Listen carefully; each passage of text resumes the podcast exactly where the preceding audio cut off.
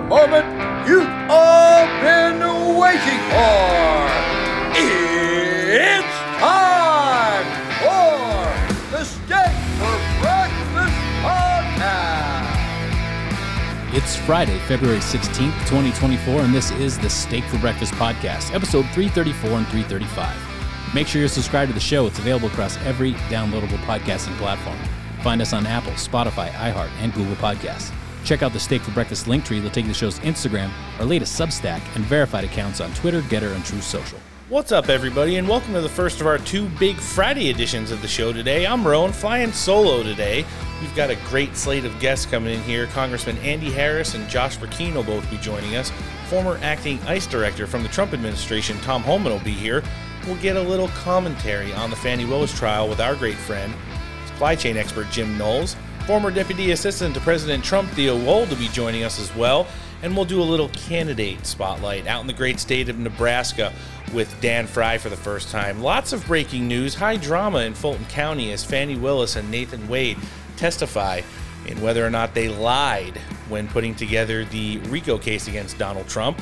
Speaking of which, as legal battles rage on, while essences of Spygate returns. We'll elaborate on that a little bit. Is Russia beating us in Star Wars, or is it just another ploy to fund Ukraine? We'll analyze. And Donald Trump held a commit-to-vote rally down in South Carolina this week, and we've got all the highlights. But before we jump into any of our interviews, let's take it over to the Peach State and change the way you consume your news. Smokey, this is not nom. This is bowling. There are rules. Today, Junior, America! Steak. For breakfast! So stand by. All right, everybody. Welcome to the Steak for Breakfast Podcast. I'm Roan. Noah's going to be with us a little bit later in the show today. Big Friday edition of the show, first of two. If you're a first-time listener, welcome to the show. If you're a long-time listener, welcome back to America's fastest-growing political podcast. And getting things started with us today, we do have a special guest commentator, which I'm very excited about because he's one of our great friends, supply chain expert, columnist, Mister Jim Nelles. Welcome back to the program. Hey, thanks a lot for having me back, Rome. Always a pleasure. You know, this guy's a T V personality as well. I don't want to forget that, as he's always appearing on O A N, amongst other channels. And, uh, Jim, you've been busy lately, probably not as busy as, as Fani Willis and Friends, which is what we're going to be talking about to kick off the show today. Always great to have you in here. Why don't you uh, let our listenership know a little update with you?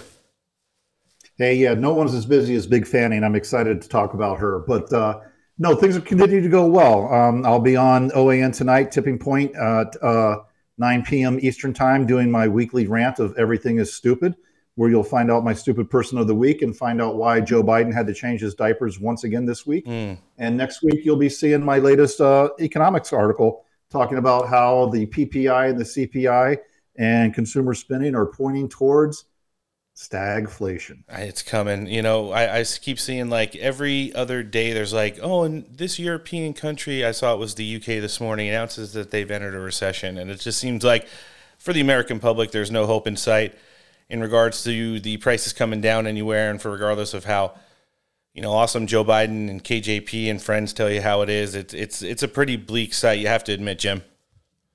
It's a pretty bleak sight, but don't worry. Barbara Lee, who's running for Senate in California, has decided that the way to solve that is a fifty dollars an hour minimum wage, which means more kiosks and less workers. Sounds fantastic. Much like it was yesterday when I was heavily entertained with the testimonies that were given by Nathan Wade, the prosecutor who's doing Donald Trump's RICO case down in Fulton County, Georgia, and the district attorney there who made a less than dramatic appearance in the courtroom before giving some, I don't even know if you want to call it testimony, but Fani Willis. It was ugly. It was telling. And I guess you could pretty much come to the conclusion, Jim, that both of these people are complete idiots. Um, we've heard from the lawyer today representing Fani Willis. He was talking about Syrian beheadings. And then Fani Willis's dad, who said groups of people surrounded her homes and chanted the N-word after she was sworn in as the district attorney. So we can all tell how great this has been going for them. We're going to dive into some of yesterday's more highlighted testimony. But as you saw this kind of breakdown in real time, Jim, what did you think? I actually thought I had the wrong T V channel on, and I was watching Judge Judy or Paternity Court. It was insane how stupid these people are. I mean, think about the scheme that they came up with. I'm going to hire my lover to be a special prosecutor, pay him with taxpayer dollars, and then make him take me on vacations with the taxpayers' money. It's amazing. I love how they did this. And then it's like, well, we got to come up with a reason why we don't have any any receipts to show anything. Oh, just tell them I paid you back in cash. Okay, yeah, we'll do that. I mean, it, it, it sounded like my children when they were ten and eight trying to come up with some sort of scheme to get out of trouble for having broken the T V.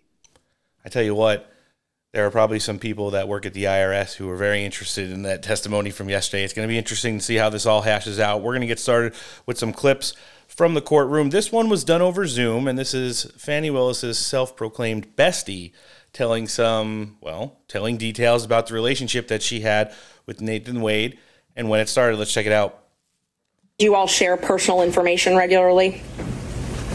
Yes. And um, did you even come and work with her at the D A's office? Yes. And um, when she needed a place to stay, um, did you let her stay at your apartment? Your, um, yes. It was a condo, right? Condo, yes. Okay. Do you remember approximately when she moved into your condo? Um, it was April of twenty twenty-one. Okay, great. And um, you know that Miz Willis and Miz Wade met at a conference in October of two thousand nineteen? I'm going to object to that, Your Honor, without a foundation for how this witness would know that. If Miz Merchant can establish she has personal information of that, then um, certainly that's something the witness can testify to. But if it's she heard it... Understood, Miz Cross. All right, Miz Uh, Merchant, if you could lay the foundation. Do you have information that Miz Willis and Mister Wade met in October of two thousand nineteen. I'm going to renew my objection, Your Honor. Information is not sourced to personal information. If the question can be rephrased, then that may address my concern. So, so Judge, I, let me. I just want to make sure that I understand. So they've objected to me calling Willis and Wade. It's just, it's just a matter of foundation. If you can just rephrase. Do you have knowledge of when Willis and Wade met? I, I'm going to object again. Personal knowledge. Uh, overruled. Thank you. Do you have personal knowledge of when Willis and Wade met? Yes. Okay. She told me that they met at a conference. I don't know what conference. Okay. I'm going to renew my objection, Your Honor. Clearly, this is not firsthand information from this um, witness. It's hearsay that was... Uh, but you said she told me. Yes, it's it's statement against interest, Judge. If Miz Willis... Just, just pause. I'm sorry. Okay, Miz Yes. Cross. The representation of the witness, the testimony of the witness was that Miz Willis, District Attorney Willis, had a conversation with her. There is no statement against interest. District Attorney Willis is not a, a party opponent in this case. The information that the witnesses testified to came from Miz Willis, and there's uh, we have a hearsay objection to that. Why would- so you guys could only begin to delve into just how awesome this was, and it was a nightmare from the beginning. You know, the, the woman who's representing uh, Fani Willis right now, Anna Cross, she is a big-time anti-Trumper. She's also a big-time Lincoln Project donor. And, you know, when when you look at how it was almost like revisiting, Jim, you know, the Bill Clinton depositions where he was trying to define what sexual relations is. And every single time the, you know, people who were trying to investigate Fani Willis and, and her boyfriend kind of opened up a can of worms based off of physical receipts, verbal receipts, instances where they were in the same places, et cetera. They were like, tell me what the meaning of relationship means. What do you mean by personal? And it got down to the point, of, you know, and I don't even know if I have the audio. It's like, literally, did you bang Fani Willis? Did you have sexual intercourse with her? That's what I'm trying. And it's like, wow, it was, it was like taking back to kindergarten for court. It was kindergarten court. Maybe we should start calling it that. But it, it always amazes me, right? When you when you see real actual trials, how bad the attorneys are on mostly on both sides, but usually it's for the defendant because they get these these attorneys that do it because they want to get they want to become famous, they want to represent somebody famous, and they have literally no idea what they're doing. It's wild to weigh this watch down. You know, shortly after that Zoom call, they had a brief five to ten minute recess, and then the first, I guess, defendant, it's not a criminal trial yet. They're just, uh, you know, probing improprieties and, and false statements that may have been made. But Fani Willis's boyfriend, Nathan Wade, came into the courtroom, got put under oath, and, and began his deposition, which included the there there about his relationship with Fani Willis. Let's hear it. Um, well, first of all, do you recognize the affidavit? I do. Okay. Did you sign the affidavit under oath? I did. And you gave this affidavit specifically to refute the allegations that I had raised? Yes, ma'am. Nobody forced you to sign this? No, ma'am. You chose to sign it? I did. And you signed it on purpose to, to admit into court to I refute did. allegations? I did. Um, you signed it specifically to prove that you were not in a relationship with Willis prior to November twenty twenty-one, correct? Correct. Okay. And you were a lawyer when you signed it? I was. And you're still a lawyer today, correct? I am. When were you barred? nineteen ninety-nine. Okay. And um, you believe that your relationship with Miss Willis is subject to attorney-client privilege, correct? I'm going to object to that, Your Honor. I, I don't think that's factually correct. I don't think that's a relevant question, and I don't think it's appropriate to question this witness about the scope of his attorney-client privilege. Um, he's got an attorney who can speak for him for that, but questioning the witness I think is inappropriate. Oh, oh, oh, oh. All right, so a lot to unpack there. uh, the question was simply that does he believe there's a relationship that exists in terms of attorney-client privilege between him and Miss Willis? Is, is that accurate, yes, Miz Version? It was. I asked okay. if he believed his relationship with Miss Willis is subject to attorney-client privilege. Okay, I don't see why a yes or no would be barred. I, I'm, I'm, maybe I'm not. Mis- maybe I'm not understanding the question. If. If the question is, does Mister Wade and... All right, we're going to pull back from this right now. You see on the right hand of the screen former President Donald Trump talking... And we'll get to Donald Trump's statement that he gave outside of a Manhattan courthouse yesterday in regards to his, I guess, prelims in the Stormy Daniels, they're calling it hush money trial. But, you know, the way that the defense tried to interject every single time they asked a question, and it's like... She asked him, you signed the affidavit willfully to refute what the allegations are against you, and he agreed to all that. And she's like, okay, now tell me about the relationship between you and, and, and District Attorney Fani Willis, to where, you know, the defense lawyer would be like, oh, I object. You know, now now we're talking about things that are circumstance here. Like, you know, if, if you want to ask that question, you have to go through his attorney who's going to be able to talk to her spokeswoman. And it was just like, what the hell are we even doing here, Jim? Dodge and delay. It's all dodge and delay. And the, the more complicated you can try to make something like this, the, the fewer and fewer people who are able to understand it. But, you know, the, the judge gave them a lot of leeway, but I'll give him some credit. He he did kind of sort through the and separated the wheat from the chaff and, and pretty much allowed the, the attorneys for the defendant, not for Willis, but for the Trump defendant, to get the questions in that she wanted to get in. And I think it was pretty devastating. And, you know, it just goes to show that Nathan Wade is not exactly a mental giant if you listen to some of his testimony. And you can understand now why that guy actually in one of his billings billed for twenty-four hours in a single day, apparently because he believed that there were twenty-four hours in a single day. Well, I'm not going to argue with him on that one, but the way the bill- billing goes in forms of legalities, I think he might have been a little out of bounds. No, you're you're completely correct, and and and there was probably things, I'm only assuming here, that, you know, Fani Willis and Nathan Wade and the defense apparatus set up around them on how they were going to try and, you know, direct this narrative. They probably agreed on a couple things, but it seemed like, almost like a goldfish, the first time he was asked about anything to do with money or payments or receipts, he broke down. Let's check this one out. Oh, I need it. Um, you said in the affidavit that you roughly shared travel, though, correct? Yes, ma'am. Okay. So this roughly sharing travel, you're saying she reimbursed you? She did. And where did you deposit the money she reimbursed you? Oh, it was cash. She didn't She didn't give me any checks. So she paid you cash for her share of all these vacations. Mister Schaefer, you'll step out if you do that again. Yes, ma'am. Okay. And so all of the vacations that she took, she paid you cash for? Yes, ma'am. And you purchased all of these vacations on your business credit card, correct? Yes, ma'am. Okay. And you included those in deductions on your taxes, correct? No, ma'am. No, you did not. So, yeah, that, that's exactly what they didn't want to happen.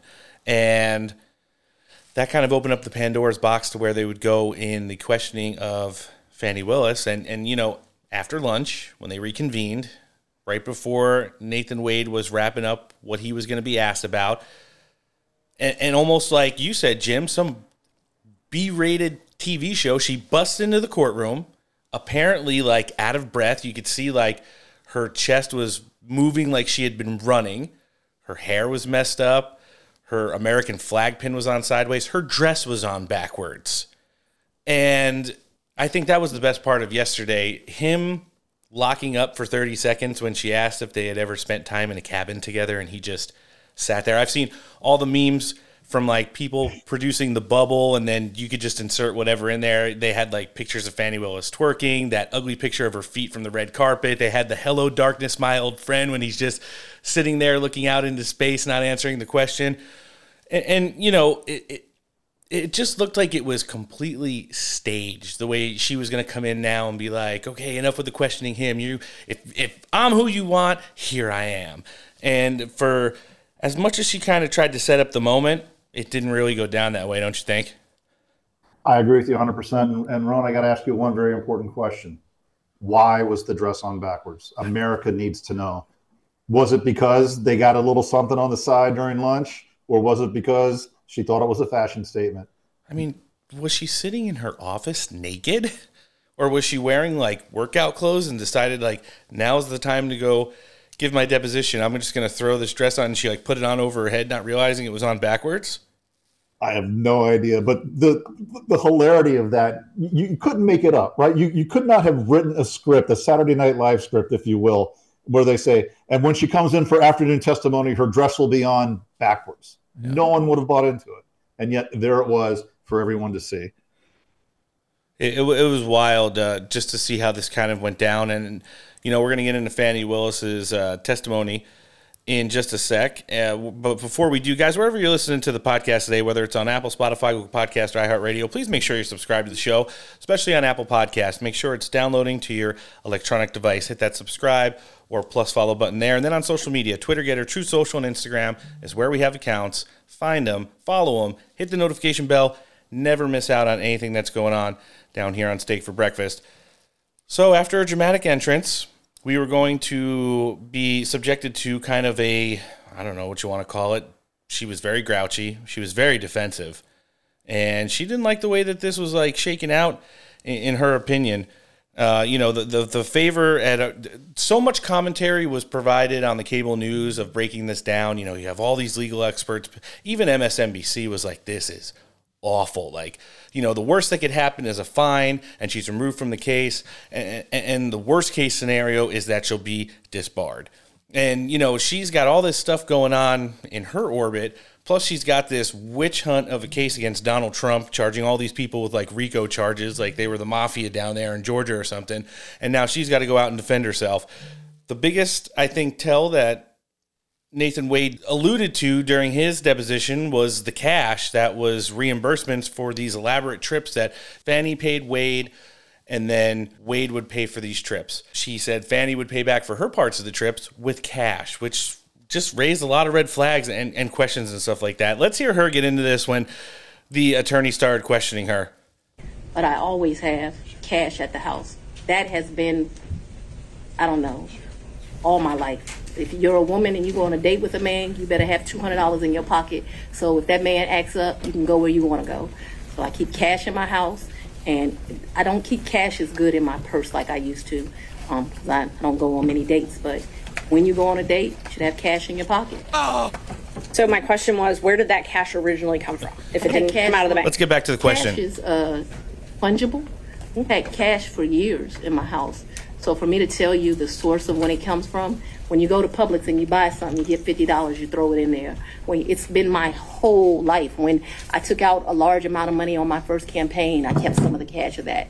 Like, to tell you I just have cash in my house. I don't have as much today as I would normally have, but I'm building back up now. So you just put money in. It's a very good practice. I would advise it to all women. Oh, thanks. You can't identify when you came into this cash or where the cash came from. I didn't say I couldn't identify it. No, nobody gives me anything. Oh. I am sure that the source of the money is always the work, sweat, and tears of me. Oh. What you asked me for is, when did the money go in there? What I am trying to tell you is, so I got divorced in two thousand five from my husband. Imagine and, and that. No, no, no. It's important. You said, where did the money come from? And I need to tell you where the money came from. And so for many, many years, I have kept money in my house. That money in my worst days has probably only been five hundred dollars or one thousand dollars. At my best days, I probably had fifteen thousand dollars in my house at cash. At all times, there's going to be cash in my house or wherever I'm laying my head. The money that you paid Mister Wade, the cash, in October of Back to the question. You do not know where that money came from. I do know where it came from. It came from my sweat and tears. Oh, God. You know which job it came from. Did it come from Fulton County or did it come from a private job? It came from, I don't, I'm not a, what are you talking about? She almost so said it she's not a lawyer. From a, a private job yeah. because before I was D A, I was in private practice. So I earned money during that time period that's probably in there. You don't it, know. Oh, gosh. Yeah, it was, uh, so from her divorce in two thousand five, it's now twenty twenty-four. She was able to keep large sums of money on her person, not spend them for anything. And she also mentioned that when she ran her campaign, there was a lot of cash. I believe the way she framed it was she loaned herself cash, and whatever was left over, she took back as part of the reimbursement for the loan that she gave herself in the race. It just seemed like, I don't know, if you were sitting in the F B I lunchroom yesterday and you were watching this absolute dumpster fire on T V, you were probably licking your chops. What do you think, Jim? I think between them and the I R S and maybe the Federal Election Commission, absolutely. Um, not really sure you're allowed to keep your campaign money. Um, and I wonder who keeps more money in their house, her or Bob Menendez, because they mm. both seem to have an affinity for keeping money in their homes. And doesn't she sound like every stupid person you've ever had an argument with when you're trying to get a serious response to a question? And she goes into the Pee Wee Herman, I know you are, but what am I? I know you are, but what am I? Because that is exactly what she did during that entire exchange. Yeah, you, I mean, she's worth about eight million dollars right now on her one hundred ten thousand dollars a year salary. Uh, you know, that was one of the things that they had some questions on that she really didn't provide any concrete answers to. She has an interesting stock portfolio, a lot of investment in gold. I was going to say, you know, Senator Menendez Googled how much is a gold bar worth. She might be actually doing the same thing. And, and then when you look at, you know, some of the other things they asked her on in regards to this case after the appointment of her boyfriend, Nathan Wade, as going to be the lead prosecutor, someone who's never prosecuted a case like this before in his life, they did mention, so... you know, we already know that he went to the White House. What about you? And she said, I never went to the White House. Then then you see it circulating online that on, you know, February twenty-eighth of last year, she met with Vice President Kamala Harris and her legal team at the White House in the side lawn tent. And what can you say? These people were just blatantly lying through their teeth through the entire time. You know, uh, and there were points of, she had mentioned her lowest where, even though she's worth eight million dollars now, that she was having some issues prior to, I guess, coming up into the dark money that elevated her to her current position as D A. It was an interesting back and forth, to say the least. Let's hear it. Well, uh, you know, and let, let me move on to, to, to my point here. So the point is that what you're telling us is that uh, you were uh, in financial straits, but really that your testimony today is you had a cash hoard of maybe up to ten thousand dollars in cash where you laid your head at night so that you would dip out and there would be no record of it, correct? That's not what I'm telling you, sir. That's not that's not at all what I'm telling you. What I'm telling you is that throughout the course of my life, I have always kept cash in my house. That cash has ranged from times, you know, my father would probably be ashamed of this because he would say it should be more, but that time, that cash at times has ranged from five hundred dollars to maybe nine thousand dollars, and he, he would be like, that is not what I told you to do. Um, I've always had that amount of money. What I've told you is that when I travel, you do better negotiating when you travel. If you have cash, you can, you go to get the cab. They say, oh, we're going to charge you three hundred dollars for the day. Well, I got American cash. Will you take it for one hundred fifty dollars? And so it's my practice to take money when I travel. We're- you know, Two trips on Caribbean cruise ships. She went to Belize, which she couldn't locate on a map or know what continent it was on. Uh, a couple wine getaways, one especially to Napa Valley. They stayed at the Fontainebleau in Miami as well. The, the amount of just luxurious trips that they had taken on the money that she had paid Nathan Wade with to prosecute Donald Trump is just ridiculous. I mean, they rubbing being an elitist and rubbing it in people's faces isn't even scraping the surface of how bad this is. And she just felt like she had been to the White House. He had been to the White House. It made it sound like they had had the backing and probably the protection or even insulation of the regime. And once the receipts and the whistleblowers started to come out, and, and the Biden administration's got so many messes going on in their own corner that they couldn't get ahead of this, like Fani Willis' best friend, she mentioned her father. He showed up to testify on her behalf today and completely blew out of the water one of the biggest narratives that they had propried from the beginning, that this relationship didn't start any time before, essentially, twenty twenty-two. He's a little crazy. He says he knew where COVID was back in the day, this, that, and the other thing. I've got a brief clip of him, Jim. Let's hear it. Stuck. I was just stuck there. I may be wrong, but I believe COVID hit in twenty twenty, so I was asking about twenty nineteen. In twenty nineteen, did you spend any time in California? Before COVID was even here in the United States, remember I lived in South Africa and I've traveled oh. the world. I knew COVID was coming before. I knew COVID was around before. They may have announced it in, in twenty, but in fact, I knew about it, and I knew what was happening uh, in nineteen. Okay, so... And then he just essentially confirms that's when the relationship started, uh, and that he knew that they were palling around more outside of the parameters of coworkers and even friends.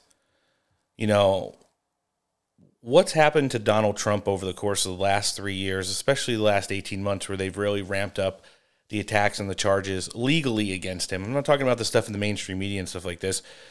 Jim, if, if just to like kind of scrape the surface here, how much money do you think Donald Trump has had to def- use to defend himself in these completely baseless cases? Tens of millions of dollars, if not more, right?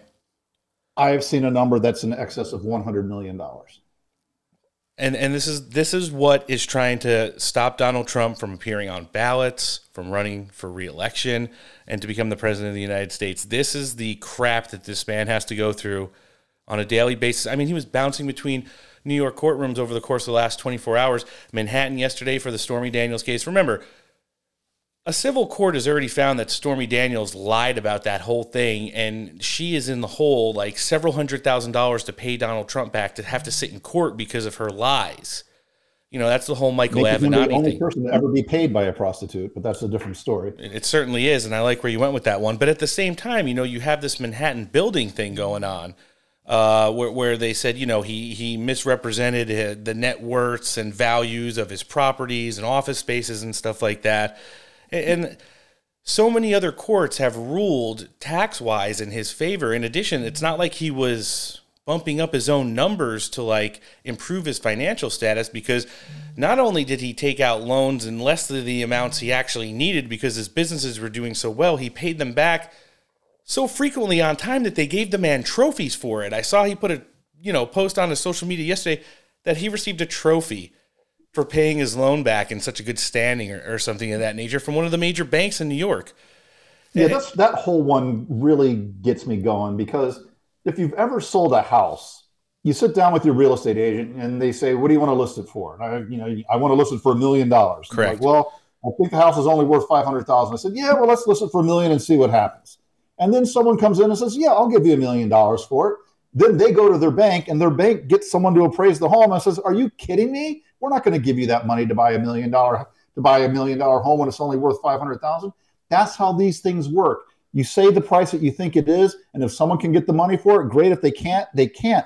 But you know, with, with Trump, when you when you borrow money and you pay it back with interest on time or early, and there's no victim who is you know, being hurt by what you did, I, I fail to see how there is a crime here. And even when they brought in the Deutsche Bank people to testify, the Deutsche Bank people said, oh, no, it was great. We wanted to do more business with them. Yeah. So th- this whole thing is silly. But the, the other thing is that you, you got to admit they they give certain people a heck of a lot more leeway than they give Trump. Some of the exploits that, that Big Fani did on the on the on the um, on the stand yesterday were just bizarre. She started going off on a rant about how this whole thing is a threat to democracy. Like I said, she did her whole Pee Wee Herman thing with, I know you are, but what am I? And the judge, for some reason, let a lot of it go, even though, like I said, to his credit, he did at least let the, the lawyers finally get around to asking their questions and forcing them to answer them. No, it's the truth. And, and I do have that as the last clip from Fani Willis. Let's hear her talking about how her getting caught lying, probably laundering money, and just being a complete fraud is less of a threat to democracy than Donald Trump. Your office objected to us getting um, Delta records for flights that you may have taken with no, Mister Wade. And, well, no, no, no, look. I object to you getting records. You've been intrusive into people's personal lives. You're confused. You think I'm on trial. These people are on trial for trying to steal an election in twenty twenty. I'm oh, not on trial, no matter how hard you try to put me on trial. So, and just that elitist nature that they come off like they were never going to get caught. No one was going to hurt them. It bled quickly into the mainstream media. And I have to be honest with you, between C N N and M S N B C, there was a lot of sad faces on there. I mean, Rachel Maddow and Joy Reid tried to clean it up a little bit, saying how this is like, you know, the whole black strong woman thing that nobody really gives a shit about. It, that's the first thing they resort back to when they get caught doing things that are against the law or, you know, just completely inappropriate, which I think encompasses all of this. But, you know, when you start to look at some of these legal experts that that weighed in on this and, and just about how, you know, pessimistic they felt after hearing those two talk and then seeing some of the, I'm air quoting now, expert witnesses from today, like her father and this ridiculous, uh, you know, lawyer that they brought in that was talking about Syrian beheadings. I'll just give you guys a little snippet of just how sad it was on places like M S N B C. Yeah, this this has been a bombshell, and it was a slow, a sort of a slow burn. But um, if you if you parse the language, huge, huge issues here. And I want to be really clear: this is not about a relationship between two consenting adults. This has nothing to do with that.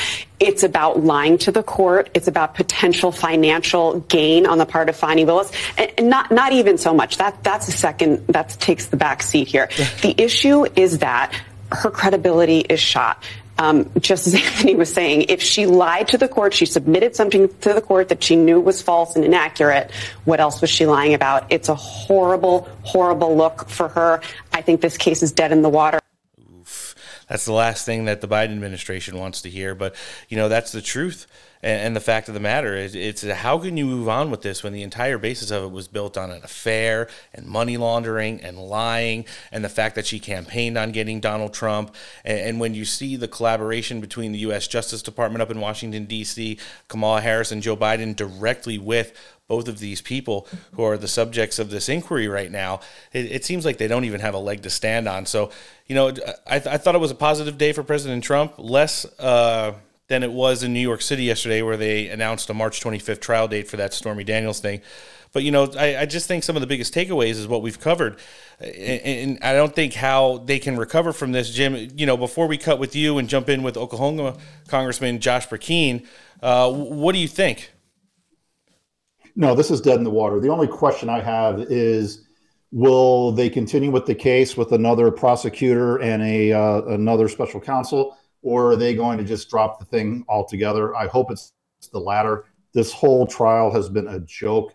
Um, if it is against the law to question an election, then we need to go get Al Gore and Hillary Clinton and throw them in jail right away. No, it's the truth. Donald Trump felt the same way from his Truth Social account. Does anybody really believe that Fani Willis paid cash to get her, quoting, lover whenever they took expensive, quoting again, trips together? Really? Where did she get the cash? Pretty weak questioning yesterday. I guess they don't want to insult her. No way she can explain any of this corruption away. And I think we're going to leave it at that. Jim, we're going to leave it at that with you as well. Why don't you tell our listenership where they could find you, check you out, read your stuff, and uh, locate you on social media. Hey, guys. Yeah, again, please check me out every Friday night, Tipping Point on O A N, while I do my Everything is Stupid rant. Uh, you can catch me at Real Jim Nelles on X, and keep an eye out for my writings in the Washington Examiner and Fox News. Absolutely fantastic, as it is every time we get to catch up with this guy here. He's a supply chain expert. He's a columnist. He's one of our great friends. Catch him on O A N tonight. Mister Jim Nelles, thanks for joining us on the show. Have a great weekend. You do the same. Thanks. Guys, stand by. We're getting ready to jump in with Oklahoma Congressman Josh Brecheen. Before we do that, let's check in with one of our partners. Friends, I want to take a minute and talk to you about cigars. Whether you're on the golf course, fishing on the lake, or doing some yard work around the house, our friend Alan has got you covered. He's launched the Patriot Cigar Company. The tobacco is handpicked in the fields of Nicaragua, right next to where Mike Lindell picks his coffee beans. The cigars are hand-rolled, each three years. You enter promo code STEAK here, you're going to get fifteen percent off your total order. Every order over one hundred dollars, free shipping, and a ten dollars e-gift card is included with every purchase. my patriot cigars dot com, that's my patriot cigars dot com, a premium smoke for freedom-loving patriots. All right, joining us next on the show today, this big Friday edition of the Steak for Breakfast podcast, he's a congressman who represents Oklahoma's second congressional district. Always happy to sit back down with Mister Josh Brecheen. Welcome back to the show. Thank you, Ron. I'm glad to be with you. Always a pleasure, Congressman. We have to start off taking a little bit of a victory lap. Earlier this week, we did conclude the story, at least in the House of Representatives, for the time being, of Alejandro Mayorkas and the job that he ha- has not done since becoming the Director of Homeland Security. His way of memoing around the Constitution and circumventing yeah. uh, court orders in regards to letting in millions upon millions of people into the country. He was held to account in the Republican House. He was officially impeached. It's on to the Senate. Why don't you tell us a little bit about how that vote went down, adding Steve Scalise back, back to the equation, and then where you think this kind of goes from here? Well, just keep in mind, we have a razor-thin majority now in the U S House of Representatives, and so every vote um, counts.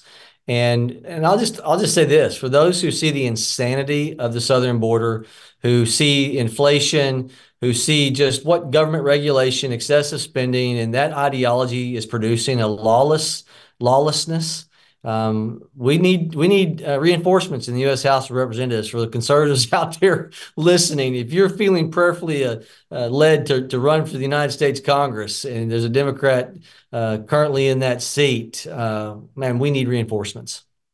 Congressman, I want to ask you, how much of a disappointment was it to see earlier this week also, you know, whether or not you ideologically lined up with him? You know, he was always a surefire vote for America First when it came to it, and that's former Representative George Santos. His seat has been taken over by former House Representative Tom Suozzi, and, and we're back to that game again, to where the, the margin gets even slower. So so what do you think watching that whole thing develop? I, I think that, you know, you're talking about a, a, a guy who has run as a moderate. He ran, from my understanding, um, what's being discussed is that he talked about uh, the, the securing the border and, and came across very moderate. He's also, keep in mind, his name I D is tremendous because he's a former congressman from that congressional district. He left, from my understanding, to run for governor.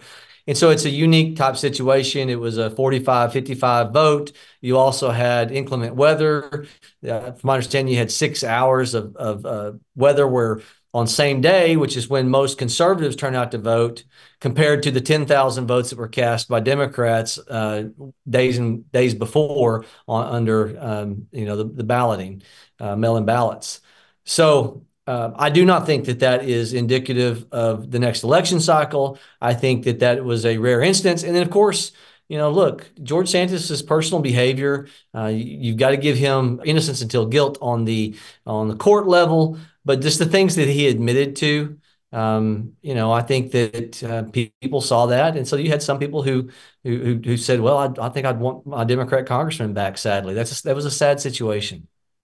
No, it certainly was. And when you see some of the other things that are alleged in the House of Representatives, sometimes from the other side of the aisle, we've seen such hateful and anti-Semitic rhetoric from several of the congresswomen on the other side of the aisle. And although where there's times that censorship is in place, I think the uh, the standard that George Santos was held to was a little bit different than we've seen for a lot of other members of Congress. And, and moving forward, it's come back to bite some of the House Republicans who really pushed this in the butt.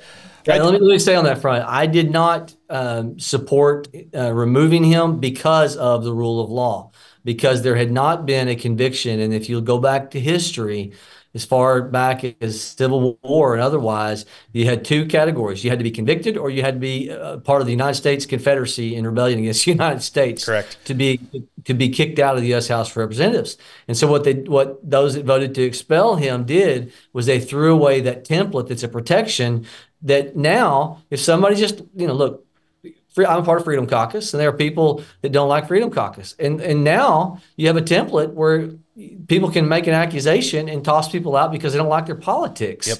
So the conviction or joining the Confederacy, that was a way to make sure that um, you really had the, the, the removal proceeding occurring based upon someone's um, high crimes and misdemeanors, if you will, not just because we disagree with them politically. No, it's it's the truth right there. And, and you know, the way you see it. And, and well, let me say, so, so I, I, there's some person who's saying, well, didn't you do the same thing to Alejandro Mayorkas? No. No. You're not talking about policy difference. You're talking about a guy who, when deportation and detention and deportation says if somebody comes across illegally, you hold them until a proceeding occurs of guilt or innocence, then you send them out of the country if, if they're guilty. And what he has done is he has changed that, sent out a memo to those under him and said, disregard the, the fact that they came in here illegally. Yep. Um, that no longer is reason enough to expel them from the country. That flies in the face of the Immigration and Nationality Act that, on, that plainly in Section two thirty-five says otherwise. So, and then, then when it comes to um, um, parole, that same law talks about on a case-by-case basis. He turned it into thirty thousand a month coming yep. from uh, Cuba and Venezuela, Nicaragua, et cetera. And so he took congressional law, made himself superior to the voice of we the people through their elected representatives. And now he's being held to account, which is great to see you guys come together on that last night. I do want to kind of stick in the thread of, of Homeland and then start to segue towards budgetary, which is another one of your expertise there. And it, it also encompasses the Freedom Caucus. Let's talk about the Senate Supplemental Foreign Aid Package. You know, I think Speaker Johnson did a really good job of pre-killing this and getting out ahead of it yes. early this week. He's treating... He deserves, yes, he deserves kudos. He's treating this bill in the same fashion that Chuck Schumer has tr- chose to treat H R two. And I think for as many times as Chuck Schumer and Hakeem Jeffries and the Biden White House have made statements about, you know, Mike Johnson not knowing how the system works when it comes to budgetary items, I think this is an excellent counter move for him to kind of hold this bill hostage. Now, everyone from, from people who are working in the Budgetary Committee all the way down to Homeland Security and, of course, the entirety of the Freedom Caucus doesn't want this bill in any way, shape, or form to pass in the House. I mean, it does nothing right. for border security while continuing to send billions of U S taxpayer dollars, which does nothing but add to our debt, into the abyss of Ukraine. Obviously, we all have hearts and minds for the situation there, but when it comes to wondering which one of these supplemental aid packages will eventually end the war there, I think we all know the answer, and you could probably elaborate on that. Well, that's a great point. You know, you, how many times are you going to throw billions more when there's not a, a finite plan that's been pronounced? Um, so it's a great point. And that's something that even those who aren't where I'm at, who think that we need to stop all expenditure Ukraine, you even have some more moderates among our conference who are saying, what's the plan? What's the, show us the plan. And so, you know, the the the true mission statement for what uh, Ukraine is up against has not been defined. Now, sixty billion dollars is what this would ask for. You know what you could do with sixty billion dollars? Based upon my staff's calculation and based upon some numbers we had on what it would take for every uh, foot, mile of border, physical border wall construction, we think you could come up with twelve hundred mile of border wall for that same sixty billion. There's about seven hundred mile of border wall already on the two thousand uh, southern front.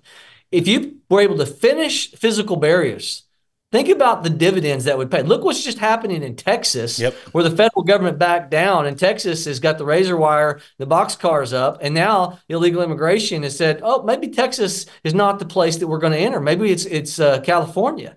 And and so physical barriers work. We know it. Joe Biden, when he was, when he was uh, United States Senator, Uh, voted for the Secure Fence Act that included physical barriers. And he even said as much that physical barriers work. And, and I, if you go back and look at his quote as a United States Senator, it's because so much about the drugs, not so much about anything else that he believed in physical barriers. So it's amazing how the Democrats have morphed into this anti, not another foot, Joe Biden statement when he shut down two hundred mile of border wall construction after he first took office. Um, the insanity of spending money that we don't have in a country that doesn't have a true mission objective right now. And then when you take into account that Europe has not matched what the United States has already spent there, we spent one hundred thirteen billion dollars, and you add everything together that they've spent, all countries combined, they've not matched our spend, and it's in their backyard. sixty-four border walls based off the final Trump. It was like between three point five and three point seven billion dollars after they got through. You can't use it out of Department of Defense money to government shutdowns, et cetera. sixty-four border walls worth of cash aid, funding, and military equipment so far have been sent to the war just in Ukraine over the course of the last two years. And uh, we keep a running tally here in the studio. So we're not the best math wizards, but that's the best way we can uh, kind of explain it to the American people. Rome, go through that again. I'm really curious. You, you've got some expertise on this. Run through your numbers again, because I wanted my staff to hear this too.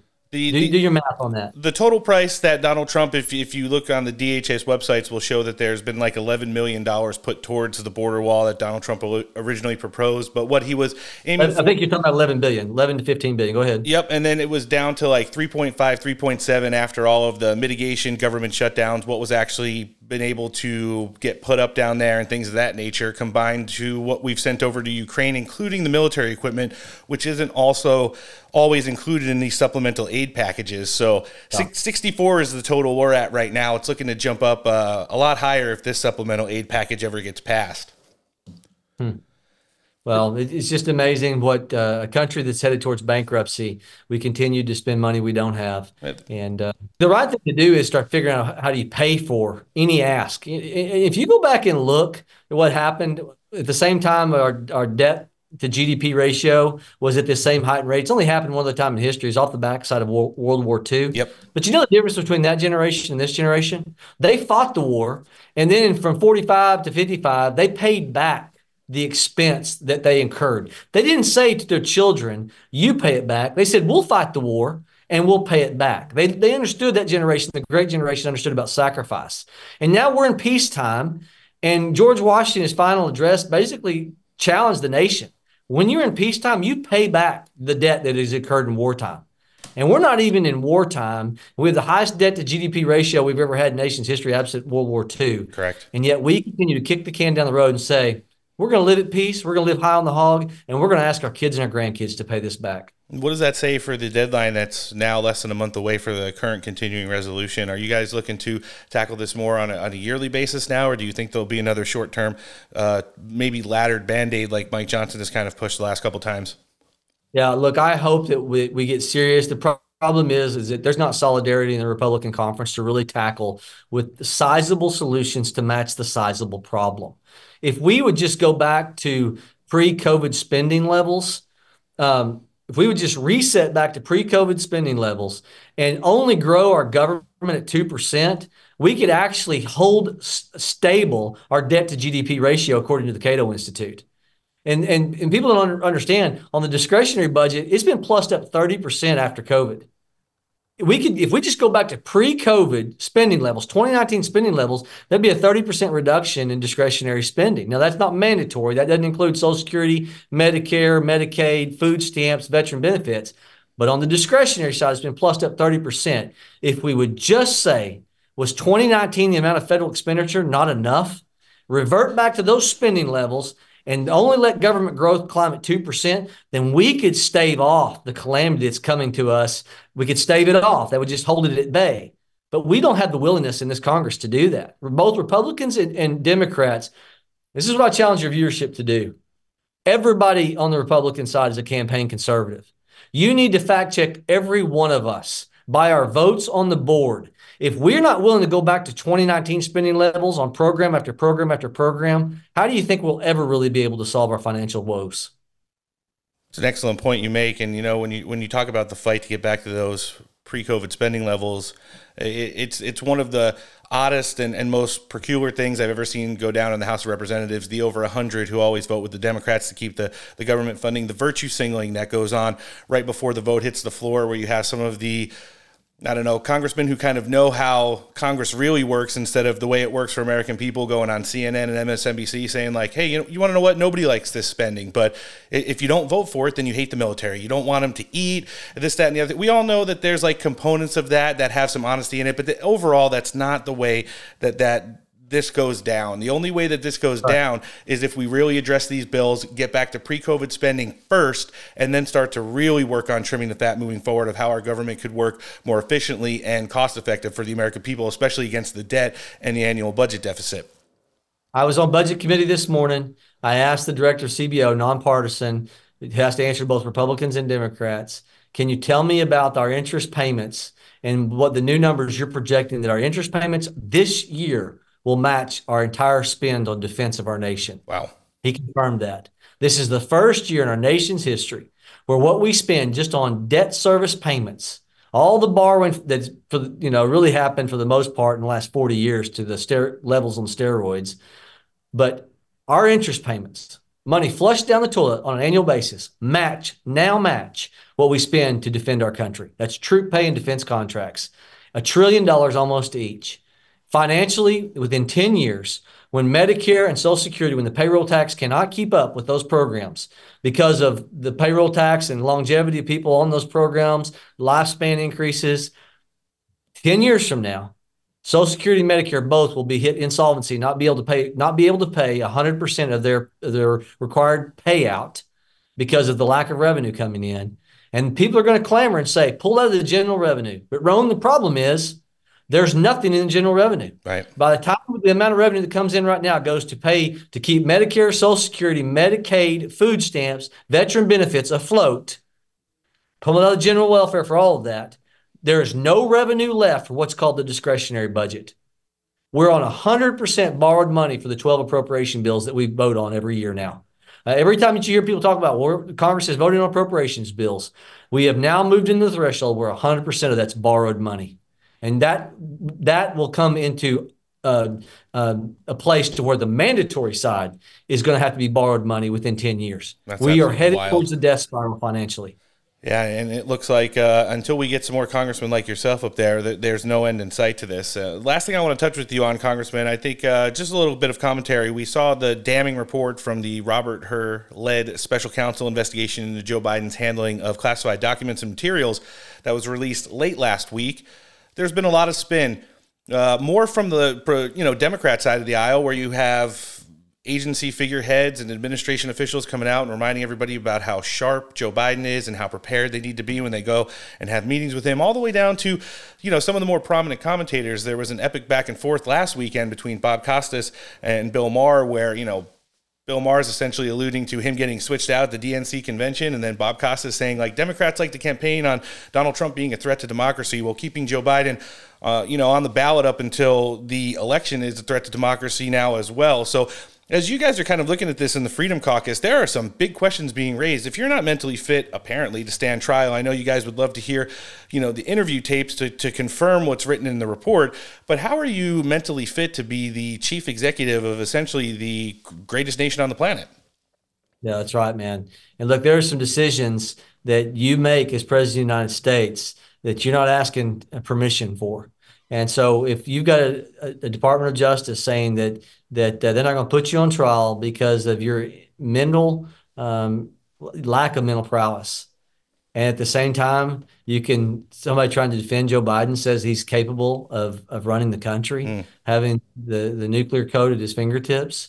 Uh, how is that not uh, a threat to all of us? And and how is it not that if you're um, in countries, the leadership of countries that hate us, that you're not looking at now or never as your timing to do something, um, taking advantage of somebody like that in office? That's a great point you make. You know, for all the red lines in the sand that both Joe Biden and his predecessor, Barack Obama, as far as Democrat presidents go, uh, that they drew and were trampled over by people in Syria, terrorist organizations, and Vladimir Putin, it seems like now they're getting even more of a green light to do whatever they want, because between what's been going on with Lloyd Austin, the poor recruitment and, and lack of munitions and artillery in the military, combined with this damning report on Joe Biden, it seems like we don't really know who's honestly running the country at this point.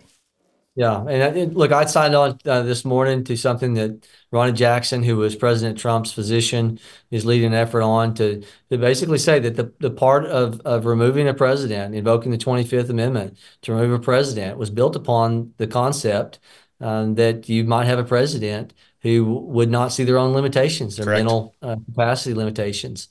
And now, do I like the thought of a Kamala Harris Um, you know, in that position, but I also love my country. And uh, look, I, I, I think the American people, if people say, well, for political reasons, you know, what about her in that position? Wouldn't she, would she stand a better chance? Uh, I think the American people have her figured out as well. Our poll number surely suggests just as much. Congressman, I think we're going to leave it at that. Awesome catching up with you today, as it is. Anytime you could stop by the show. Not as much as we would prefer or our listenership, but we know you're one of the busy ones up there on the Hill. We're going to live link your congressional website in the show description today. Anybody who wants to follow you on social media, where can they check you out? Uh, Brecheen dot house dot gov. And then uh, Congressman Josh Brecheen on social media. Absolutely. And then fantastic. My last name is difficult, B R E C H E E N. Oh, we, uh, three E's. We never mess up the spelling here, and love sitting down with the congressman who's representing Oklahoma's second congressional district, Josh Brecheen. Thanks for joining us on the show. Have a fantastic Appreciate weekend. It, Thank you. Mister President, how'd it go?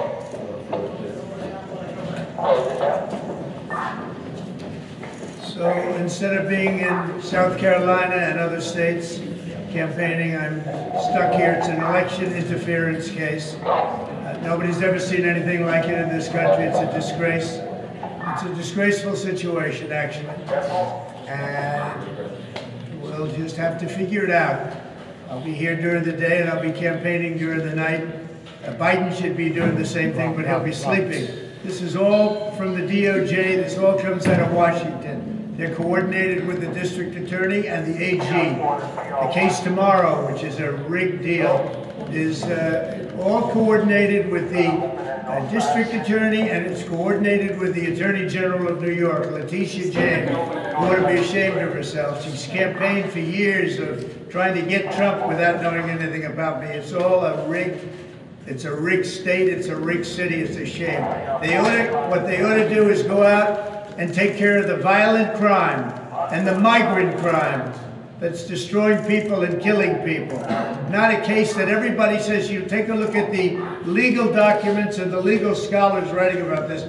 They say there's no crime. This is no crime. But outside, right outside their courthouse, this courthouse, people are being murdered. So it's a very unfair situation. They want to keep me nice and busy so I can't campaign so hard.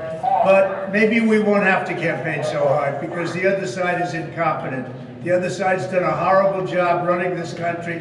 They've done a horrible job at the border. You take a look at New York with the hundreds of thousands of people pouring in from other countries all over the world. You just take a look at what's happening. And I'm going to have to sit here for months on a trial. I think it's ridiculous. It's unfair. A trial that legal scholars say there's no crime. They say there's no crime. Now, somebody asked a question about NATO before. All I can say is this. NATO countries have to pay up. They have to pay their bills. The United States is in for two hundred billion dollars, and they're in for twenty-five billion dollars. Apparently, that reporter's got to change the battery on their camera. Their economy, when you add them up, they add up the countries uh, that make up NATO, it's about the same size as our economy. So we're in for two hundred billion dollars, they're in for twenty-five billion dollars. And it's much more important to them because we have an ocean in between. It's a much more, much different thing. So the NATO countries have to pay up. They're not paying up. They're not paying what they should. And they laugh at the stupidity of the United States of America, where we have a guy that gives sixty billion dollars every time somebody comes and asks for it. We shouldn't be doing that. They're laughing at us. They think we're the stupid country because of our leadership. But as far as this is concerned, it's election interference by Biden because it's the only way he can think to get elected because he's accomplished nothing. But I'm honored to sit here. I'm honored to sit here day after day after day on something that everybody says, the greatest legal scholars say, it's not even a crime. Thank you very much. How do you plan on campaigning while you're in court, sir? I'll do it in the evening. Are you coming back tomorrow for the verdict?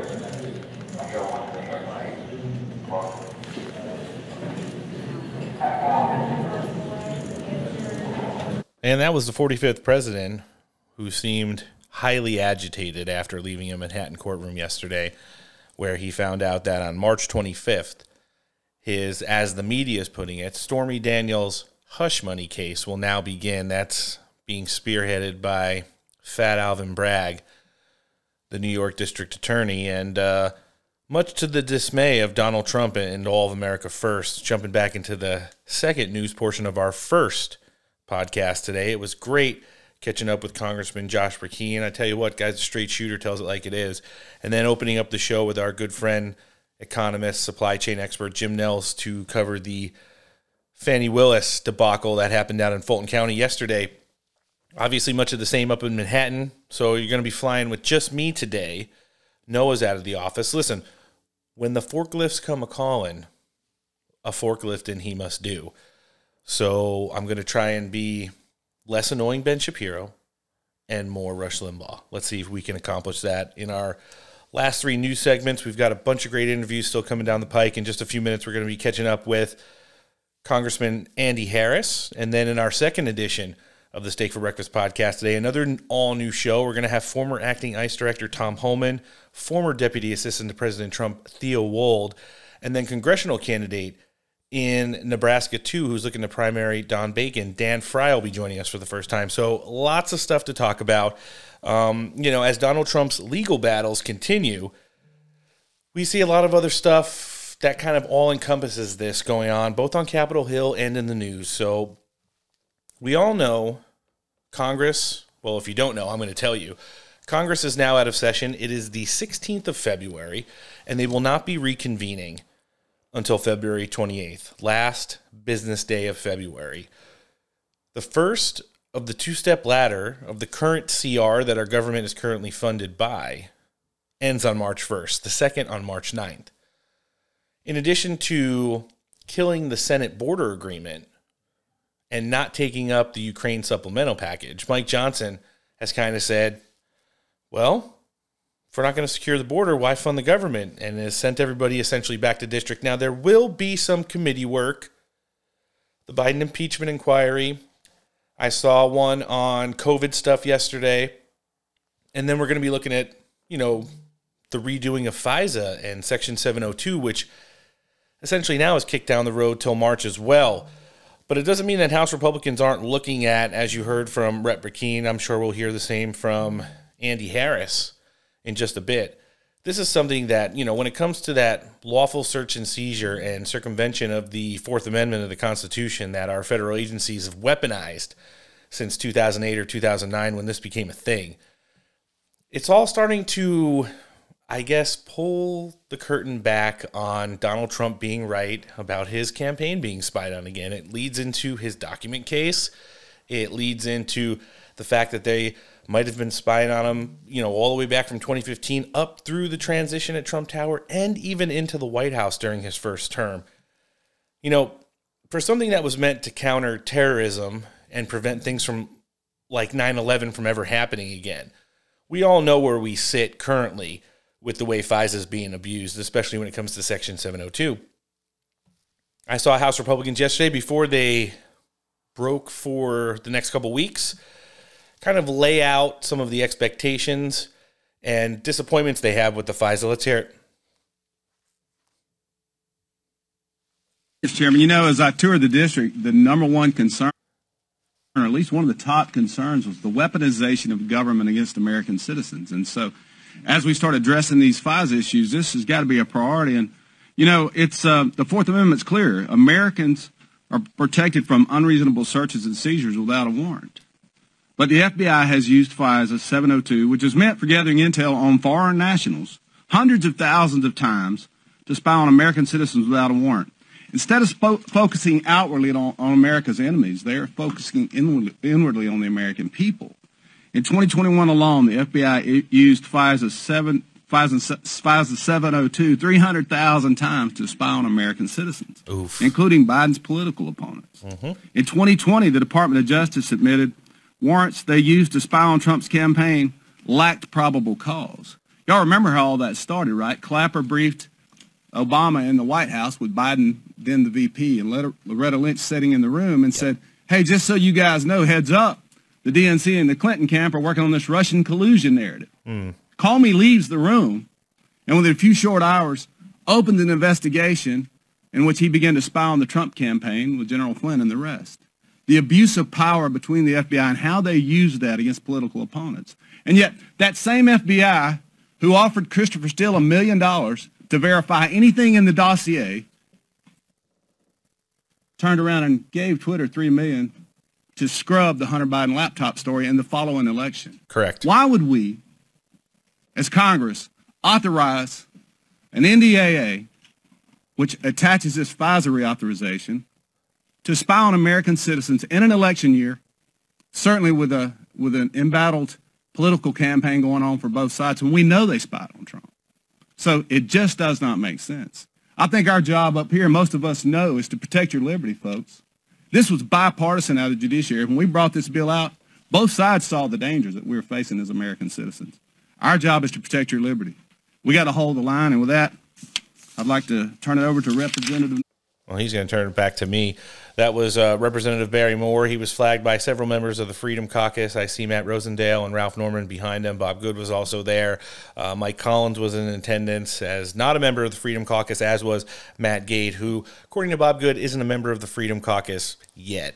I heard on his latest episode of Firebrand yesterday. So rehashing open a lot of stuff and, and this fake news, which kind of fueled the investigations and essentially spying into the Trump campaign and, you know, Donald Trump's transition team and, and the first part up through probably when he fired Comey. They knew he wasn't essentially fucking around anymore um, during his first term in office. And, you know, we we take this with such... I, you know, I think it's sometimes that the, there's so much news and, and we just get inundated with it that things like stuff Congress is working on doesn't become that important to us. But, you know, the whole Russian collusion timeline obviously started with Christopher Steele and the Clinton campaign, was kicked down to Brennan, who, as the congressman alluded to, made the call to James Comey. James Comey then leaked work documents to provoke a special counsel. We all know how that went down, the Mueller investigation. Adam Schiff pushed this lie every single day on any cable outlet that would take him, saying that he had the proof and Donald Trump was finished. And, you know, the president and the vice president at the time was Barack Obama and Joe Biden. If Joe Biden didn't know about it, it was for surely that Barack Obama approved it. So rehashing that timeline right there, I think at a moment in this session of Congress where they are looking to finally put the clamps down and, and reinstitute our Fourth Amendment rights as American citizens here. You know, it's it's just something that we have to do.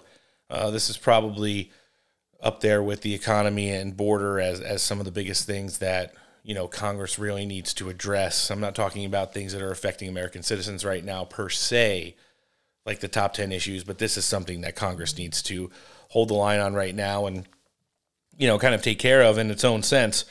So Fox News has uh, kind of went with a story this week talking about some of this stuff, and uh, a lot of it is stemming from reports. The U S government is hiding documents that incriminate intelligence community for their illegal spying and election interference, say sources that were leaked to Politico.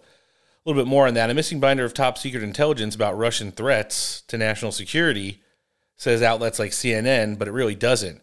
And now credible sources are saying that the U S government is hiding these documents because it incriminates the intelligence community for illegal spying and election interference. So, you know, when you talk about all the stuff that's going on with this FISA and, and the continuation of the spying, when you look at, I guess, the hostage that is now Joe Biden, remember, those transcripts and report that came out from Robert Hur, who led the special counsel into investigating Joe Biden for his mishandling of documents, classified material, they have a videotaped deposition. Another weird fact that came out about this, it's now being reported that Robert Hur never even asked Joe Biden about the timeline regarding the death of his son, which Joe Biden strongly pushed back on when he came out for that half-drugged presser that he did following the release of the Robert Hur report last week. But apparently, Joe Biden just kind of made that up to maybe garner some sympathy from the American public. But now the people who are closely associated with Robert Hur's office and, and did portions of this special counsel investigation are saying, we never even asked him about this. What is this crazy old man talking about? But now that Fox News is kind of rerunning with this investigation into what really happened with the spying that happened around Donald Trump and his campaign. Remember, this encompassed everybody, not just General Flynn, Devin Nunes, Cash Patel, Rick Grinnell. All these people were involved in, you know, Carter Page and all of Donald Trump's attorneys, people that worked on the campaign like Corey Lewandowski, and how they made all of these people into, like, George Papadopoulos, into fake Russian assets, and to continue this investigation. Oh, yeah, we'll just take this, like, low-level staffer and we're say, you know, he's doing this, that, or the other thing, or meeting these people, or went here, even in some cases when they didn't, just to continue to get the funds and the approvals from the FISA courts to continue spying. It's interesting to see coming back into the news. Fox ran with a little bit of it yesterday. Let's hear it. The twenty sixteen Russia collusion hoax by asking foreign intelligence agencies to illegally spy on the mm. Trump campaign. Lucas Tomlinson in Washington with more. Lucas.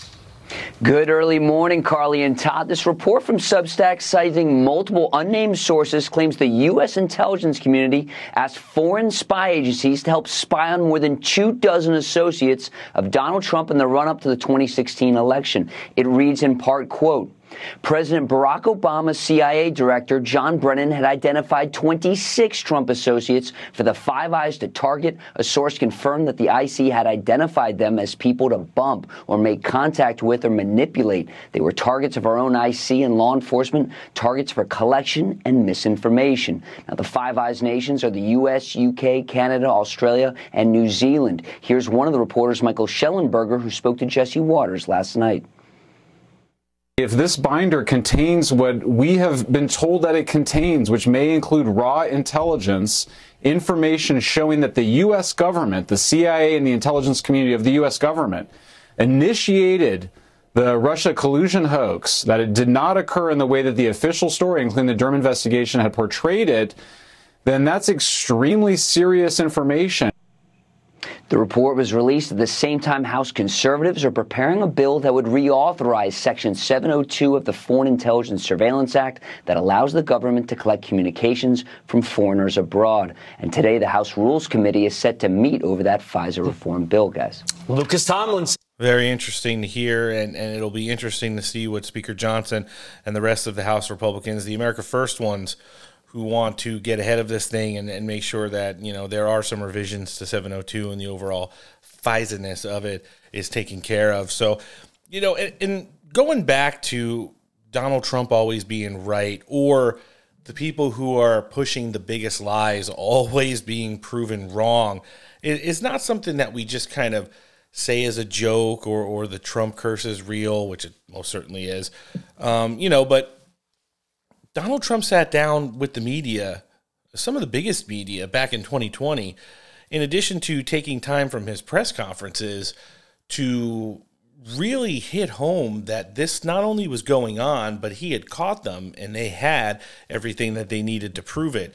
Now, this might leave me to believe that maybe that binder was taken down to Mar-a-Lago, and that was kind of the fuel that the Justice Department used in wanting to get it back that led to the raid there. I mean, you know, we joke about them playing with Barron Trump's toys and sifting through Melania Trump's underwear drawer, but the fact of the matter is, is that no other president had been treated this way, uh, especially when Donald Trump seemed to be working with the National Archives pretty efficiently, in addition to the amount of security that he had at Mar-a-Lago, not just with Secret Service, but private security as well. Before we hear from the former president, back during his first term in office, I just want to remind everybody, wherever you're listening to the podcast today, hopefully it's on Apple Podcasts, because listen, Apple Top one hundred, massaging the algorithms, making suggestions for our show more present, all is helped out by you guys. We amplify your voice as you continue to download our podcast. We're also on Spotify, iHeart, and Google Podcasts as well. Make sure you're following the show. In addition, you can check us out on social media. Twitter, Getter, Truth Social, and Instagram is where you'll find our accounts. Follow them. Hit the notification bell. Never miss out on anything we've got going on on the show. You'll see our weekly newsletter that comes out via our Substack, all the great memes, upcoming guests, and the top headlines that we're tackling. Let's check in on Donald Trump back in twenty twenty when he sat down with sixty minutes for an interview, talking about not only the spying that went on, but the fact that these stories were all crushed in the media, especially by those who were interviewing me at the time. So the biggest scandal was when they spied on my campaign. They spied on my campaign. Well, there's Leslie. no e- real evidence of that. Of course there is. No. It's all over the place. Leslie, Sir, they spied on my campaign and they got I, caught. Can I say something? Oh. You know, this is sixty minutes. Oh. And we can't put on things we can't no, verify. You won't put it on because it's bad for Biden. We can't Look, put on things we can't verify. Leslie, they oh. spied on my campaign. Well, we can't verify that. It's been totally that. verified. Damn! It's been, just go down and get the papers. They spied on my campaign. They got caught. No. And then they went much further than that, and they got caught. And you will see that, Leslie, and you know that, but you just don't want to no. put it on the air. As a matter of fact, I don't know. You're a nasty person. Yeah, she certainly is. That aged marvelously. And, and you know, it wasn't just during interviews or, or outtakes that it turned out to be, because they didn't ever wanted to show, or they never wanted to promote the fact that Donald Trump was saying that at the direction of their sweetheart, their darling, the best president in the history of the galaxy, Barack Obama, was so afraid of what Donald Trump was going to do to shake up the D C swamp that he was going to go and spy on him and use every avenue possible to not only ruin his campaign, but his eventual victory, his transition, and then his first term in office. Donald Trump used the podium several times, this one from August of twenty twenty, to reiterate the same facts that he couldn't get across on sixty minutes. Let's check it out. Have it documented. We have it in texts. We have it in all sorts of forms. They knew about it. It was a terrible thing. Should have never happened and should never be allowed to happen again to a president. This should never happen again. This was a setup like we have never seen. I think it's a political crime of the century. And they've been caught. So let's see what happens to them all. Thank you very much. Thank you. Thank you. And, and what the eventual outcome to all of this, what it will be, is, is still yet to be determined. But, you know, a, a second term in office, I'm starting to gather that a lot of these intelligence officials, the lower level ones who are coming forward and leaking these bits and pieces of Donald Trump was right information to places like Politico and Axios and C B S News and places of that nature. Remember, Donald Trump plans on firing a third of the administrative federal workforce within the first hundred days of the second Trump administration. It would be pretty good for job security if you were on the right team when this happened. And I think for all of the people who may have, you know, just been following orders when they were spying on Donald Trump or lying about people on his campaign or his transition team or in his first administration that were Russian assets or election deniers or, you know, collaborators of crimes and things of that nature, I think you're going to start to see a lot more of this, maybe even up to the point of whistleblowers. Who knows? But, you know, it, it's just one of those things where this has really turned into not what the Biden administration needs at this point, because anything that happened then is directly connected to Joe Biden because he was the vice president of the United States when he apparently wasn't worried about lining his own pockets with Chinese and Russian and Romanian and Ukrainian dollars. He was helping Barack Obama carry out these schemes to ruin Donald Trump's first term in office. And it takes me back to the fact that when you look at the things that this man was able to accomplish, for as much as he is loathed in the mainstream media and how much of the just absolute swamp was up against him, you know, it, it's one thing to have Hillary Clinton take potshots at him or Barack Obama take potshots at him and to provide negative commentary about Donald Trump. But when you saw how the weaponization was starting and where it's at now, and Donald Trump was still able to bring peace to the Middle East, walk into North Korea, secure the U S southern border, have the best economy in the history of this country twice, reduce crime, and all the other things that he was able to accomplish, it's a miracle. Like, there wasn't anybody that was working with him. Half the time, it wasn't even his own cabinet officials. You know, we've had so many. Doctor Peter Navarro talked about how people in the White House, you know, legal team were just pushing back on every single thing he wanted to do. Stephen Miller said the same stuff. Amanda Milius has come on the show. You know, she was a high-ranking official at the State Department under Mike Pompeo. She said Mike Pompeo used to go to the White House with Morgan Ortegas, and then they'd come back and make fun of Donald Trump and his family to everybody at the State Department. And her office would be like right down the hallway, and she'd hear it.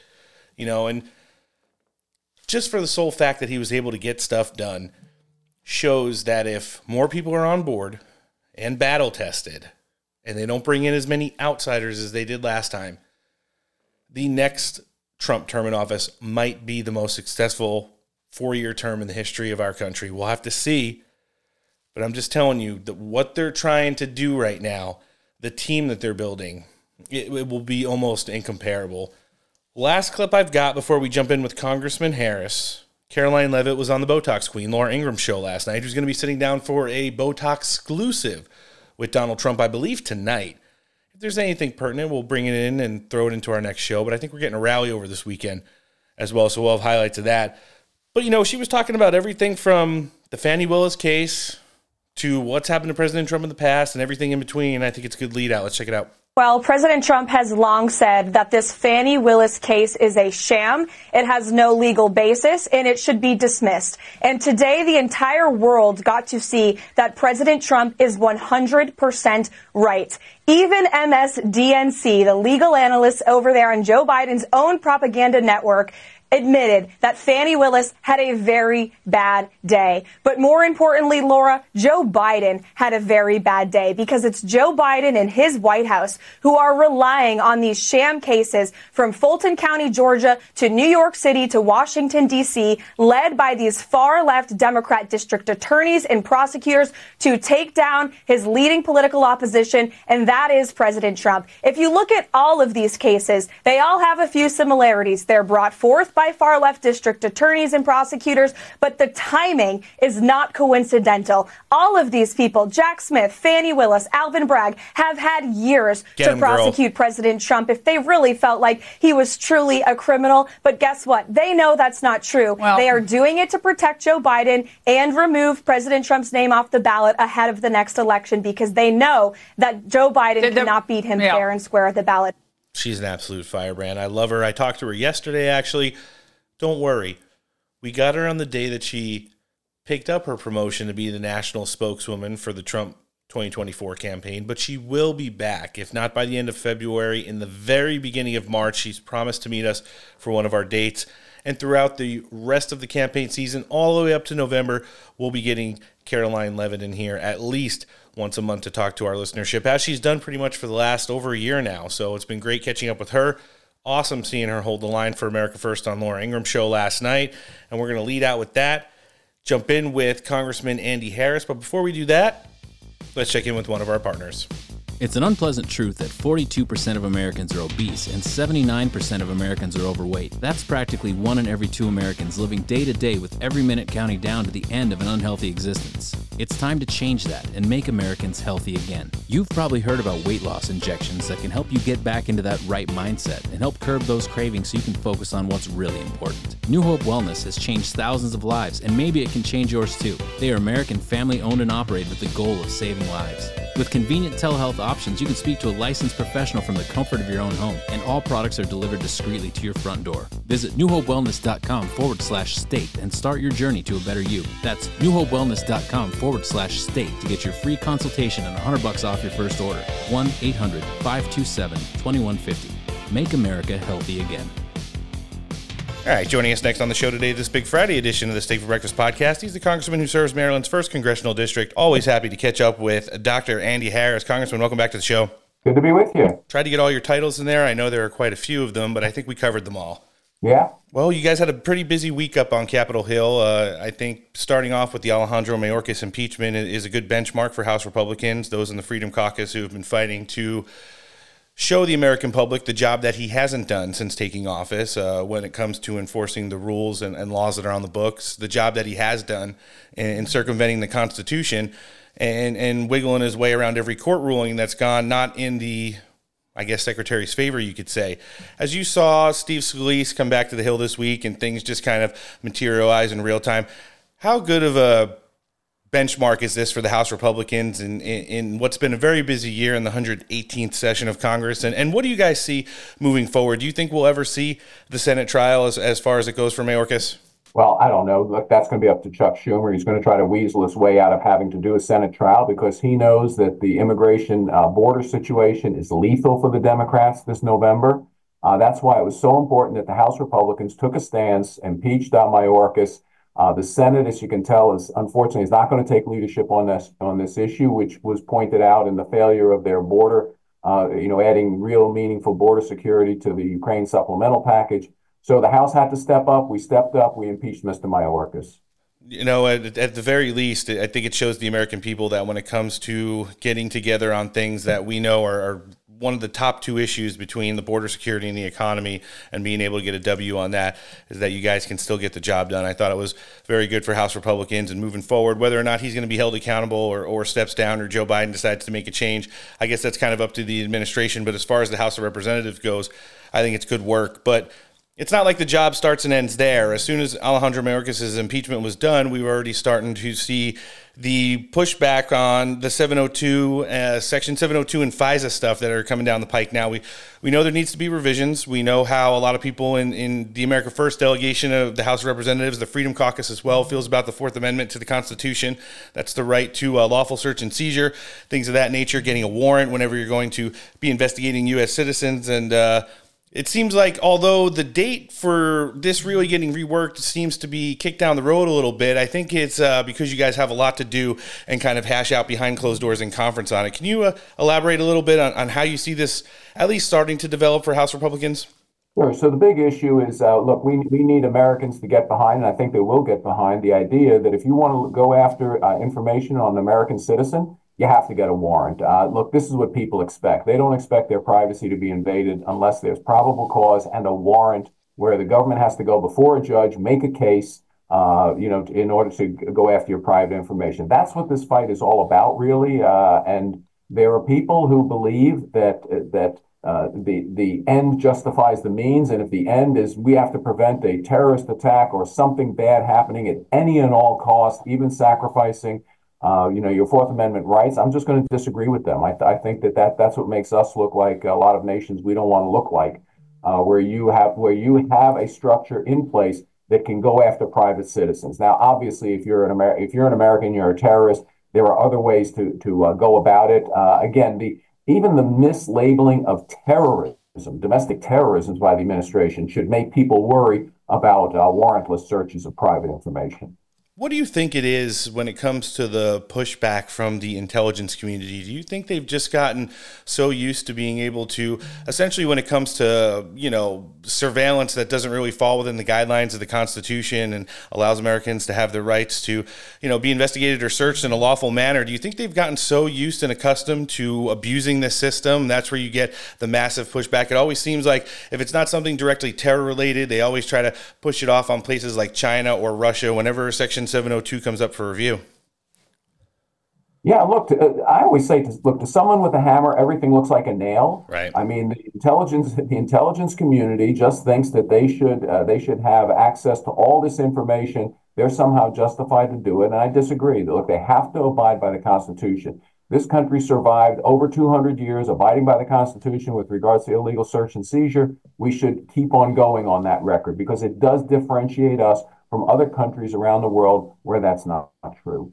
Do you think as we get through the back end of this session of Congress, based off a lot of that narrative, it's it's one similar we hear for all the congressmen and women come through the show, we're going to be able to be able we're going to be able to figure out how to rework some of that seven oh two and make it more appropriate for when it's applied via the law? I think we did. I think that, that a lot of the uh, provisions in the bill that's going to come up subject to amendment are good provisions. Uh, I think we have to make them even better, again, by uh, outlawing warrantless searches on Americans. Again, you know, Americans expect that if you're going to invade their privacy, you're going to have to prove that, that there was a reason to invade it, and that means you have to get a warrant. It's an excellent point you make there. I do want to segue a little bit, keep it up on Capitol Hill. You know, one of the biggest things that fell into the lap of House Republicans last week and for the American public was the report from the Robert Hur-led special investigation into Joe Biden's handling of classified material, both at times when he was the vice president, a private citizen, maybe even going back to when he was a senator. Some of the language in there, especially for someone who's running a re-election campaign to be president of the United States, would you know, many teams would think is a pretty damning wordage to the way it came out, uh, mentally, you know, in decline and unable to remember dates that you would think are huge milestones in somebody's life when you served as the vice president, unfortunately, when one of his sons had passed away from uh, cancer. And it, it raises a lot of red flags. It seems that there's going to be no legal consequences because of Joe Biden's ability to be able to stand trial, but now it's seemed to be okay by a lot of people in the administration. Obviously, a lot of the left-wing press is saying that, you know, he's completely fine to be the chief executive of the most powerful country on the planet. I know House Republicans are waiting for probably videos of these interviews, but just based off of the transcripts and things that you've been able to glean from it since the reports come out, how are you looking at this? And, and how are you and maybe other members of the Freedom Caucus looking to push back on the administration when it comes to uh, standing up for Joe Biden's ability to be the president? Look, I think the average American probably doesn't even have to see those those uh, videos. Uh, they see the videos. They see how this president performs.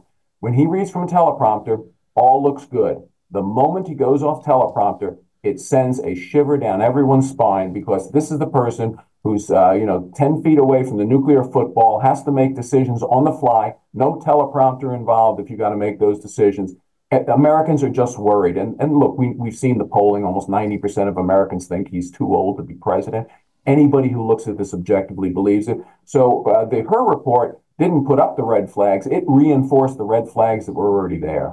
Now, when you see House Republicans on, on break for a little while, although there is going to be committee work done uh, during that time as well, what are some of the things that you guys are looking to focus in hard on? I know you're on the Budget Committee, and the continuing resolution is going to be ending just after the first week of March.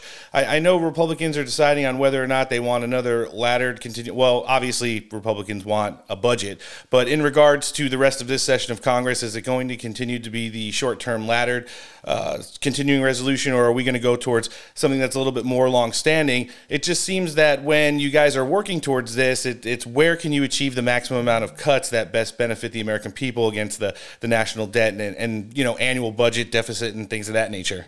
Well, look, given our small majority and the fact that we have some Republicans in the conference who just don't mind uh, the levels of spending, that, again, that were negotiated uh, between the Speaker and the Senate and the President. Sure. Uh, I think we're, we're going to have we're going to have appropriations bills being negotiated right now that eventually come out at those levels. Uh, I think the Democrats are going to push for even more spending. We have to resist that at all costs. Uh, but I think there are going to be appropriations bills. That's really what's the focus in the next two weeks is really to get that process to the point where we're not going to be delaying this another month or two. And parallel to that, making sure that we don't have one huge big omnibus, because that is that's a disaster waiting to happen with all the things you can attach to that. So we, we hope to ladder it uh, in a series of mini buses, you know, maybe three bills at a time or something, uh, but avoid that omnibus at all costs. You know, I think that's an excellent point you make, because when you talk about, I think this was probably one of the best week that House Republicans had this entire session with all the stuff that came out from the Biden administration, obviously the impeachment of Mayorkas. It was kind of sad to see George Santos's congressional seat flip from Republican to Democrat, but, you know, Tom Suozzi's got real name recognition up in Nassau County, and it's only a special election, which goes to November, so it's not like it's forever. But, you know, when when you talk about all of this stuff and, and then the potentiality of, of things like an omnibus coming down the path, I, I would probably suggest Suggest and, and I think you guys are in agreement. You know, we, we've got so many people from the Freedom Caucus who come on. We had Rep Brecheen on earlier in the show. Obviously, Ralph Norman and Bob Good's a regular on the show, and it just doesn't seem like something that they want to entertain when you talk about getting to these budgetary items that uh, you know have just been out of control since we've gone continuing resolution afterwards with all the post-COVID spending and, and staying at those levels that Nancy Pelosi just helped explode the budget. You know, four trillion dollars since two thousand nineteen. Yeah, look, to the insiders, uh, the fact of the matter is that we have to hope that we elect a Republican president, a majority in the, in the Senate. We don't need sixty, a majority in the House. And then we cut back that spending through reconciliation. There is a means that was provided uh, decades ago to actually be able to cut spending with a simple majority in the Senate. We've got to do that, because otherwise, uh, you know, we're in for a disaster. The C B O, you know, projects, again, you know, two trillion dollars deficits every year for the next ten years. Totally unsustainable. No, it certainly is. And then last thing I want to touch with you on, Congressman, did it kind of raise any red flags for you this week or, or draw some concern about the statements that were made by Homeland Security Committee uh, Chair Mark Green when he was talking about, you know, some information that was coming down the pike regarding national security in Russia? We've seen a couple congressmen over the course of the last seventy-two hours uh, go on to the news and say, this is going to take every facet of our government, from Congress to the military and everything in between. And, you know, it, it comes at such a critical time. I think House Republicans did a good job with the supplemental foreign aid package this week, kind of putting it up on the same pedestal and allowing it to collect dust, much like Chuck Schumer has done with H R two in the Senate. And you know, it seems like within forty-eight hours of, of Speaker Johnson saying, we're just not going to hear votes on that right now, and then we're going to be in district for a little while after that, to have this big, I guess, developing story on something potentially having to do with national security and Russia come down the pike. Well, yeah, it, was, it wasn't Mister Green. It actually was Mister Turner from the Intelligence Committee, which is actually a little more worrisome uh, that, uh, you know, we, we're still waiting to see what some of this information is. Uh, we're told that it's actually Uh, just not that urgent. Uh, and we begin to wonder whether or not, again, the chair of intelligence, who has a different opinion on warrantless searches, you know, brings something up like this the week that we, we just think it's too coincidental with our FISA. Uh, so le- we're going to have to let this cool down. And again, come back. And I think the Americans will understand, for FISA, we need warrantless searches eliminated. That's it. You can't do it on Americans. So we, we have to put our foot down about it. And again, the intelligence community, including the Intelligence Committee, a lot of people on the Intelligence Committee disagree with that. I'm sorry. Plain reading of the Fourth Amendment. Uh, it's a, you can't make it any crystal clearer than that, Congressman. We're going to leave it at that heading into the weekend. We're going to thank you for stopping by our show. We always appreciate when we get to sit down and catch up with you. We're going to live link your congressional website in the show description today. Anybody that wants to follow you and check you out, where can they do that? Uh, harris dot house dot gov. Simple as that, and we'll live link your X account as well. This is the Congressman who's representing Maryland's first congressional district, Doctor Andy Harris. Thanks for joining us today, and have a great weekend. Thank you. Guys, we're coming back with another all-new edition of the Steak for Breakfast podcast, so sit back, relax, and let us change the way you consume your news.